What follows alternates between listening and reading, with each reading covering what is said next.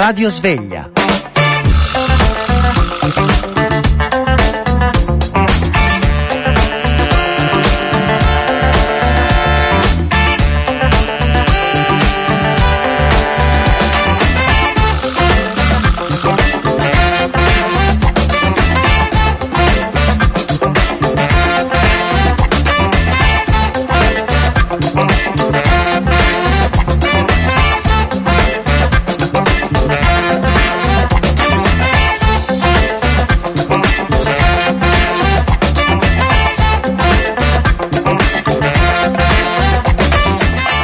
Le 8.36 minuti, buongiorno a tutti da Alessandro Braga, benvenuti alla Radio Sveglia. Insieme a voi come sempre fino alle 10.30. Oggi parleremo di abusi edilizi e di regole e norme non rispettate. Ovviamente ci riferiamo a quanto accaduto a Ischia l'altra sera. Parleremo ancora dell'attentato di giovedì scorso sulla Rambla a Barcellona. Intervisteremo Don Massimo Biancalani, prete di una parrocchia di Pistoia, antifascista, antirazzista, secondo Matteo Salvini anche anti-italiano perché ha portato i profughi e i richiedenti asilo che accoglie nella sua parrocchia in piscina, ha fatto un post su Facebook dicendo oggi piscina i miei nemici sono i razzisti e i fascisti, apriti cielo, l'odio sui social network si è scatenato, tra cui quello di Matteo Salvini. Parleremo di mercati a chilometro zero e di boom del biologico in Italia e anche a Milano con i mercatini biologici comunali che continueranno fino almeno alla fine di quest'anno. Questo sarà l'argomento del microfono aperto anche insieme a voi se voi utilizzate quel tipo di cibo, se andate nei mercati a chilometro zero, dove, come, perché, pro e contro, insomma di queste scelte differenti rispetto a quelle commerciali in senso più classico che ormai stanno aumentando anche qui da noi in Italia. E poi un giusto tributo a 90 anni dall'uccisione a Sacco e Vanzetti. Questo è il menù della radiosveglia di oggi. Questo invece sono i Coldplay.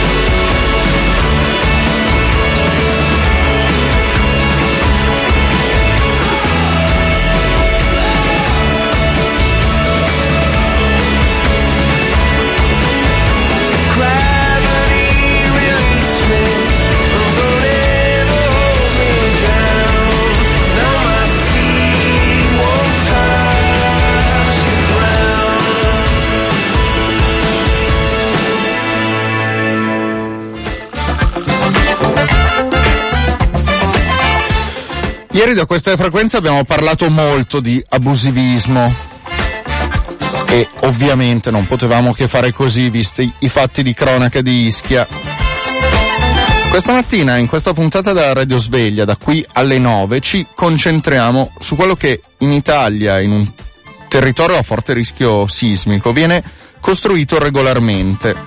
Ci chiediamo come si è costruito, sul perché ormai da, da, tempo si cerca di introdurre alcune norme più stringenti ed efficaci dal punto di vista appunto antisismico sugli edifici che già esistono. Cito il fascicolo di fabbricato, l'ho citato anche in rassegna stampa, andremo a capire meglio cos'è questo fascicolo di fabbricato, ma perché alla fine si cerca ma non si riesce mai ad introdurre, forse perché si cerca solo a parole.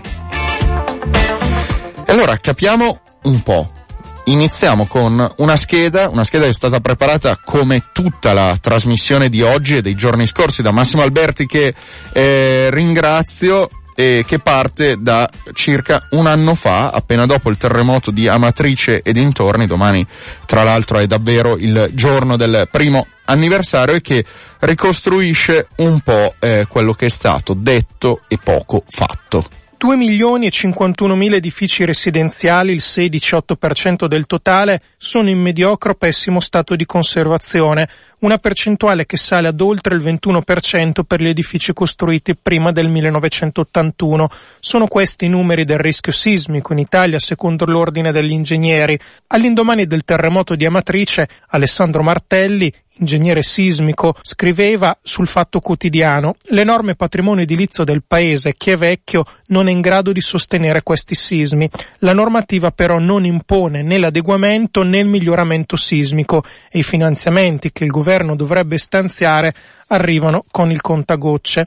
Ancora Domenico Angelone, consigliere nazionale dei geologi.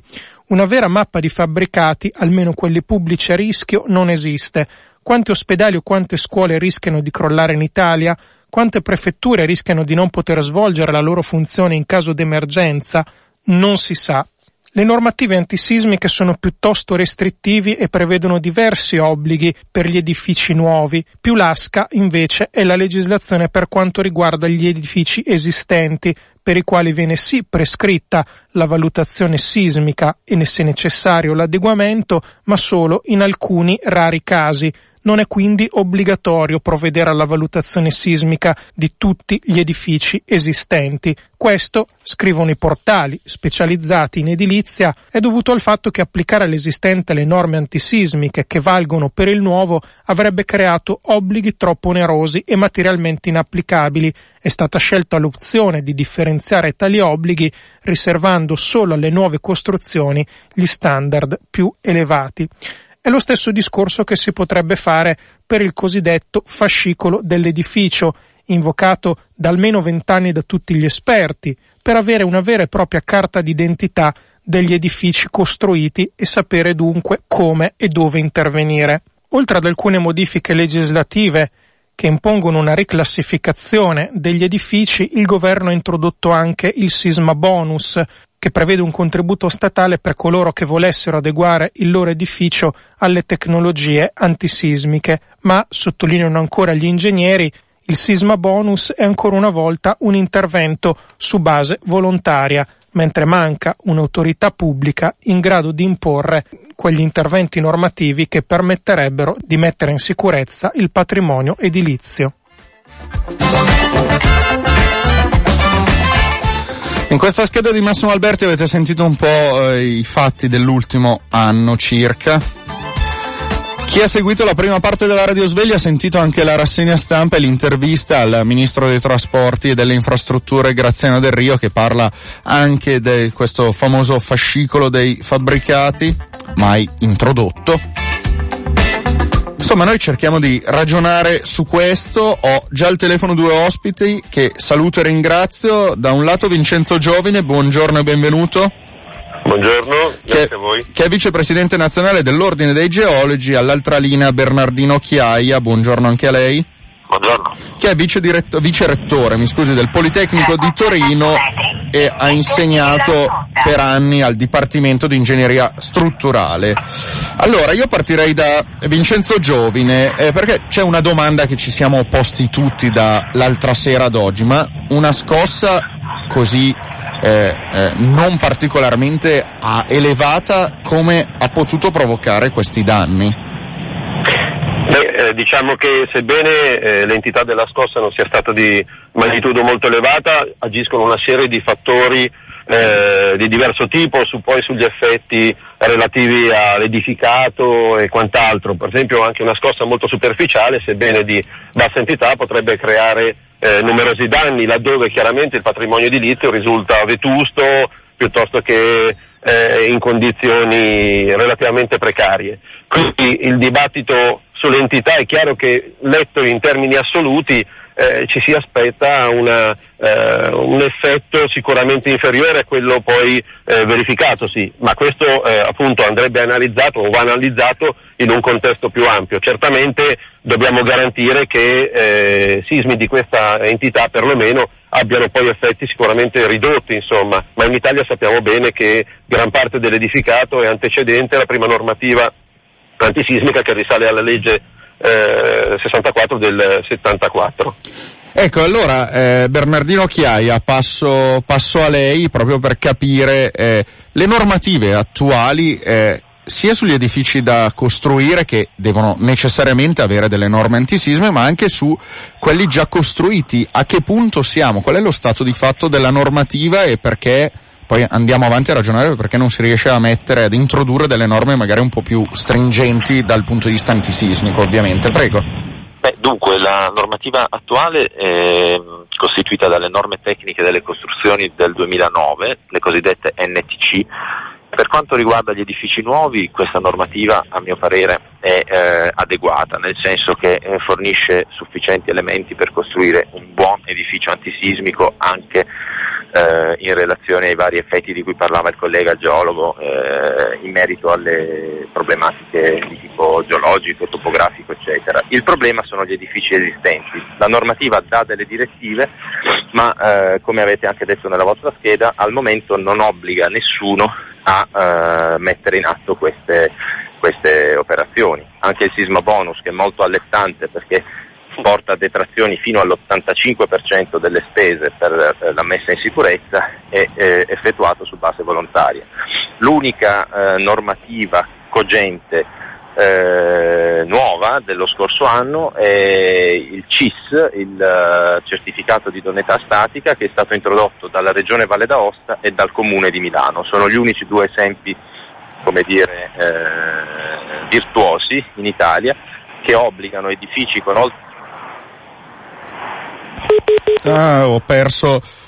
Ho perso Bernardino Chiai, adesso chiedo alla eh, redazione se riesce a, a richiamarmelo. Intanto eh, torno da lei, Giovine, per eh, farle un'altra domanda sempre eh, relativa al, al sisma eh, dell'altro giorno, certo. perché eh, leggevo ieri sui giornali la preoccupazione che eh, questo, questa scossa di terremoto possa poi influire su Campi Flegrei e Vesuvio. Le chiedo appunto da eh, geologo eh, se c'è questa possibilità oppure no, perché le dico la verità, ho letto eh, posizioni differenti, quindi non sono riuscito ecco, a capire allora, onestamente qual è la... Allora, ci sta che ci siano eh, diverse opinioni e chiaramente i tecnici penso stiano anche valutando. Allora, diciamo che la zona è eh, fortemente sismica e tutta la zona campana, Campi Flegrei piuttosto che eh, zona del Vesuvio corrispondono tutte ad aree a sismicità molto forte e nonché a vulcanismo.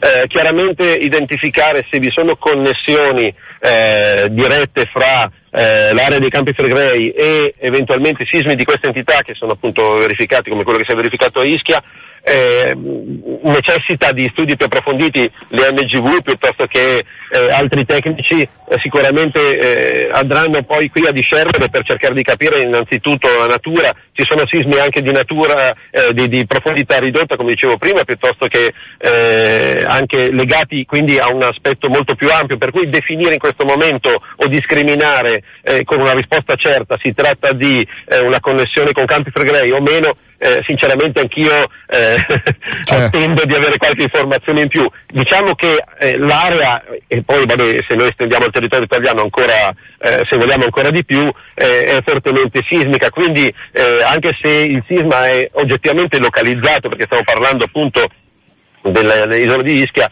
in qualche maniera è evidente che eh, non si possa comunque non trascurare una certa visione eh, più ampia, insomma, in modo proprio da capire se vi sono connessioni e se questo è un segnale piuttosto che invece un, eh, un evento singolo, eh, ahimè, eh, comunque eh, fo- nel senso disastroso dal punto di vista anche del, dei danni arrecati, insomma. Certo, quindi eh, la possibilità che ci sia lo sciame sismico è bassa, perché leggevamo notizie di questa notte, ci sono state un paio di altre scossettine a dischi, all'ultima alle 5 questa mattina 1.9, abbastanza leggera diciamo, ma eh, non c'è quel rischio che ci fu invece dopo il terremoto dell'Aquila e quello dell'anno scorso, a matrice eh, accumuli. Certo, ma il controllo, allora anche qui eh, purtroppo si è sempre in quelle condizioni per la quale sappiamo che una zona mo- sismica in qualche maniera e dopo una scossa di una certa entità ci sono delle repliche. Eh, le repliche non possono escludere la, comunque il ritorno di un'altra scossa, magari eh, di entità diciamo paragonabile o comunque che si avvicina. Lei appunto mi ha citato eh, una scossa, se vogliamo, ridotta, no? perché 1.9 è nettamente ridotta. Se però la confrontiamo con quella che ha prodotto eh, così tanti danni, assume una rilevanza relativa di un certo tipo. Chiaramente nell'ambito delle scosse che si sono avute nella zona di Amatrice, accumuli e quant'altro, eh, sono scosse che potremmo considerare, ahimè, eh, ormai abitu- abitudinarie, sono delle repliche che si susseguono con continuità. Quindi in teoria eh, sicuramente le analisi strumentali stanno cercando di rilevare eventuali ehm, eh, evidenze eh, di uno sciamesismo che magari può andare attenuandosi. Considerata l'entità è presumibile che ci sia eh, o si potrebbe ipotizzare forse un, eh, una, una, replica via via eh, minore come entità, ma non si può escludere nulla in questa situazione. Chiaramente il monitoraggio permette di avere un quadro via via più preciso e quindi di fornire indicazioni eh, sull'evoluzione del fenomeno. Vincenzo Giovine la ringrazio moltissimo, le auguro una buona giornata. Grazie, buona giornata anche a voi. Intanto noi proviamo a recuperare Bernardino Chiaia, vicerettore del Politecnico di Torino, per capire queste norme sugli edifici già esistenti.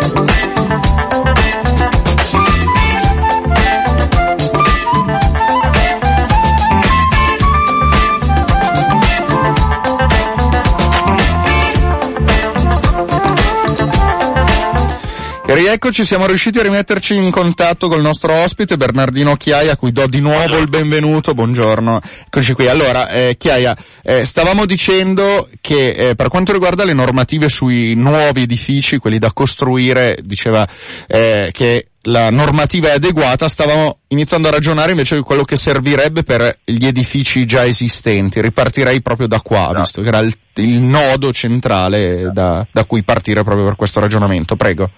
Allora, dunque, la normativa al capitolo 8 dà tutta una serie di elementi interessanti e anche applicativi per consolidare e mettere in sicurezza gli edifici esistenti. Il problema, come ha detto il collega geologo, è che non c'è una, ehm, dire, costrizione, non c'è nulla di cogente in questo senso. Gli unici due esempi virtuosi sono il CIS del Comune di Milano, il certificato di idoneità statica che il Comune di Milano a inizio 2017 ha deliberato per tutti gli edifici con oltre 50 anni di vita o privi di collaudo e il eh, CIS, di nuovo lo stesso certificato di idoneità statica, deliberato dalla Regione Valle d'Aosta. In queste due situazioni chi ha un edificio con oltre 50 anni o privo di collaudo statico è obbligato a fare le verifiche e se del caso a metterlo in sicurezza. In tutto il resto d'Italia eh, anche l'applicazione del sisma bonus è lasciato su base volontaria. E oggi il ministro Del Rio ha, in un'intervista al Messaggero parlava proprio del, di una cultura della prevenzione che dovrebbe essere ampliata, però quando poi andava a parlare di alcune normative eh, a domanda del collega giornalista ma renderete obbligatorio ad esempio il fascicolo dei fabbricati ha detto no al momento cioè, deve essere una scelta graduale questo fascicolo eh, dei fabbricati Bernardino Chiaia cos'è? se ne è letto molto tra ieri ed oggi sui giornali eh, con un parallelo medico è una sorta di certificato dell'anamnesi del paziente, ossia del, della casa, in modo tale che si possa agire sapendo cosa è stato fatto in passato? Anche, anche, rappresenta anche questo, ma soprattutto rappresenta una, uno stato di check-up da un punto di vista di sicurezza, non soltanto statica se vogliamo, il fascicolo nella sua concezione più ampia è anche di tipo impiantistico, lei pensi a quanti impianti di gas non a norma ci sono nelle case italiane. E, e quindi rappresenta un check-up da effettuarsi con cadenze di tipo eh, ritmato nel tempo da parte dei proprietari e che obbliga evidentemente poi a mettere in atto gli interventi conseguenti. Lei pensi alla follia? In Italia abbiamo l'obbligo di fare la revisione dell'automobile ogni quattro anni, non abbiamo nessun obbligo sugli edifici. Mm.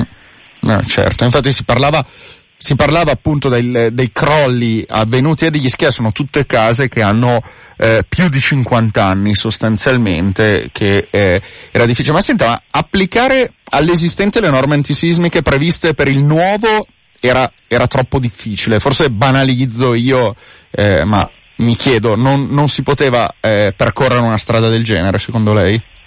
Beh, dunque, le, mm, le, prescrizioni per edifici nuovi sono in effetti piuttosto esigenti, quindi per gli edifici esistenti, a mio parere, è necessario avere un approccio un po' più duttile, nel senso mm. che esistono delle tecnologie a basso costo, poco invasive e che addirittura possono essere messe in atto senza eh, sgombrare l'edificio, il che implicherebbe chiaramente grande, un grande vantaggio funzionale, eh, che però possono portare a un miglioramento del comportamento sismico e magari non all'adeguamento perfetto al 100%. Quindi secondo me eh, sulle, sull'esistente si deve avere un approccio chiaramente un po' più ehm, permissivo, un mm. po' più permissivo ecco.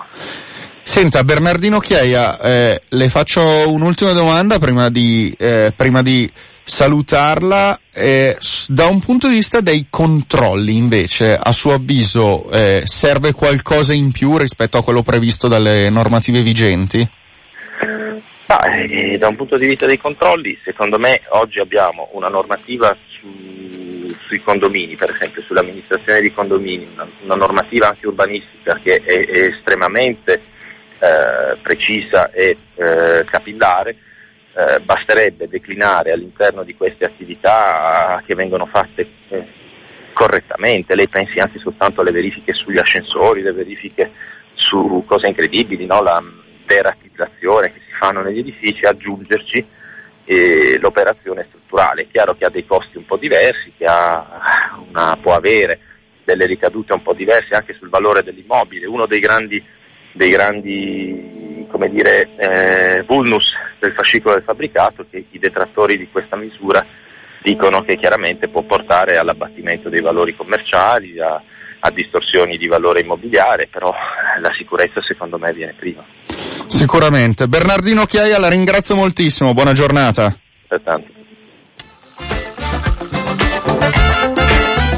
Sono le 9 in punto, noi ci fermiamo per una manciata di secondi di pubblicità e poi andiamo in Spagna.